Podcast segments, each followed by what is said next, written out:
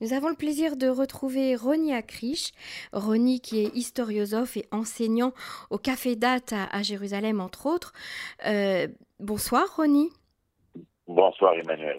Alors Ronnie, on rentre dans une période que l'on appelle euh, Ben Hametzarim, entre le, le, 17 Tammuz et, Tisha B'Av. On sait, sait que, que, cela représente une période difficile et, douloureuse pour, euh, pour le peuple juif.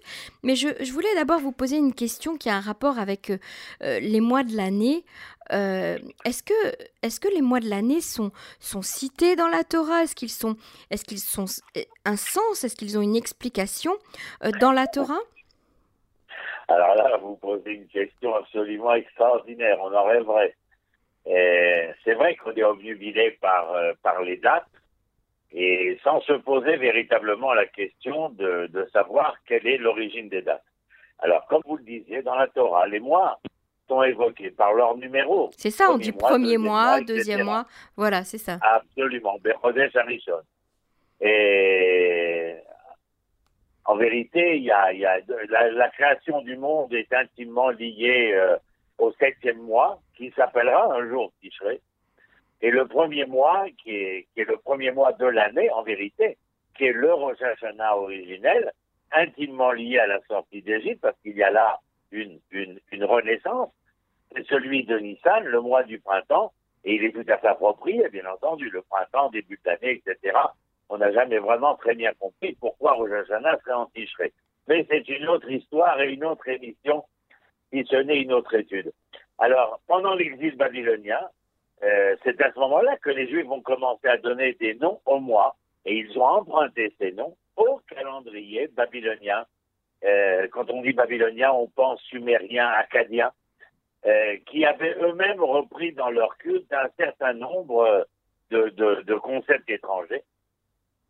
Et c'est pourquoi d'ailleurs certains noms sont en fait la traduction babylonienne d'événements euh, rituels qui ne sont pas d'origine juive. Et la plupart font référence au climat, aux coutumes, aux coutumes païennes et, et locales. Alors donc d'où sort ce nom de Tammuz par exemple? Ah ouais juste pour vous donner un, un, un, élément qui va faire frissonner le synapse neuronal, vous, vous dire qu'il est intéressant de noter que les mois, prenez pour exemple, Tishre, Cheshvan, Kislev, Tevet, ce sont les 7e, 8e, 9e, 10e mois. Vous entendez, Emmanuel? 7, 8, 9, 10. Et dans le calendrier grégorien, 7 septembre, 8 octobre, 9 novembre, 10 ah décembre. Mm-hmm. Vous entendez mm-hmm. C'est-à-dire que le mois de décembre, le 10, n'est pas la fin de l'année. Quel est le début de l'année si décembre est le dixième Le mois de février. Le mois d'avril, le mois de mars-avril. Voilà. C'était juste pour, euh, comment dire, euh, émulsionner le, le, le, le, neurone qui est le, qui est le nôtre. alors, foncièrement, vous avez raison. Le, le, le, le nom de Tammuz est, est en vérité une traduction babylonienne d'un nom sumérien qui s'appelait Dumuzi. Comment, Comment vous dites ça Comment vous dites ça Dumuzi. Ça veut dire fils légitime en sumérien. Et, et, ce Dumuzi en babylonien va donner Tammuz.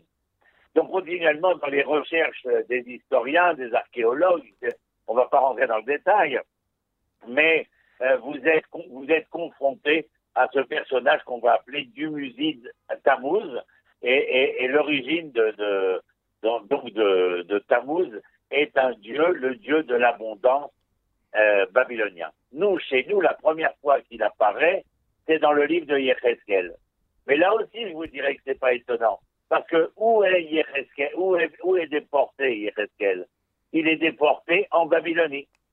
Et au chapitre 8, verset 14, il y a marqué et il me conduisit à l'entrée de la porte de la maison de l'Éternel du côté du Saint-Temprion. Et voici, il y avait là des femmes assises qui pleuraient Tammuz. Tammuz, le dieu babylonien.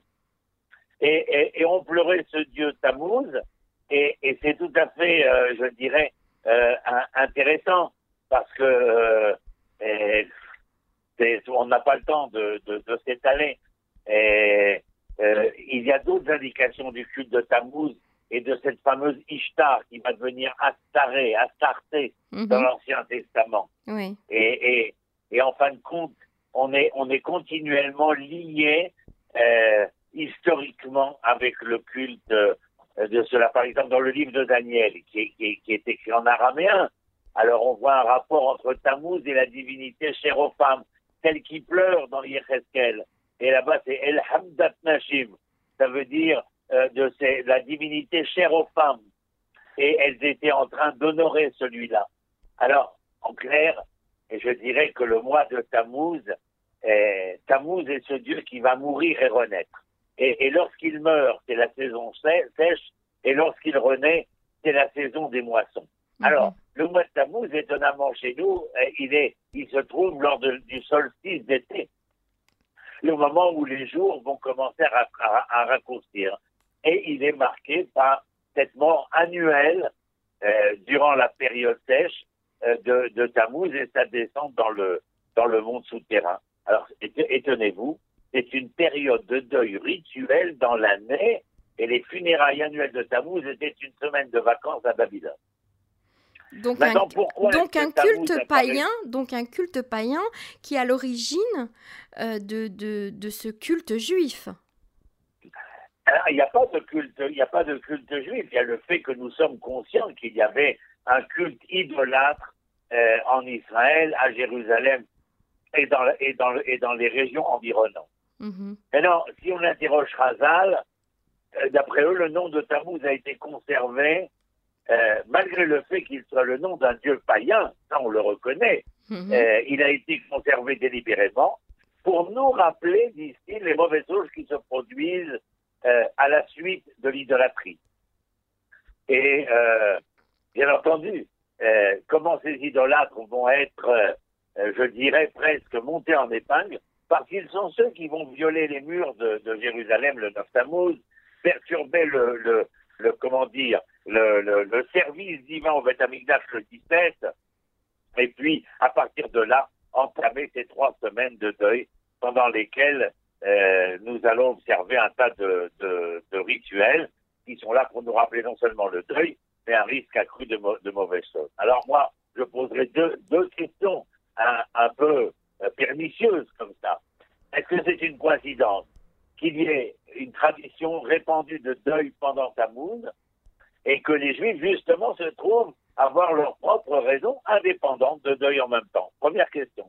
La deuxième, est-ce qu'il est probable que nous observions au cours du 17 Tammuz et des trois semaines les relents des derniers vestiges concernant les anciens rites de deuil annuel pour la mort de ce fameux Tammuz du Musi?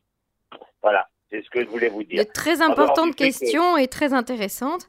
Et j'espère qu'on aura l'occasion de développer un petit peu plus ce sujet. Peut-être à l'occasion de Roche Rodesh Av, avant Tisha B'Av, on pourra parler du, du, mois de Av ensemble. Juste pour rajouter quelque chose, Emmanuel, à propos de, du 17 Tammuz.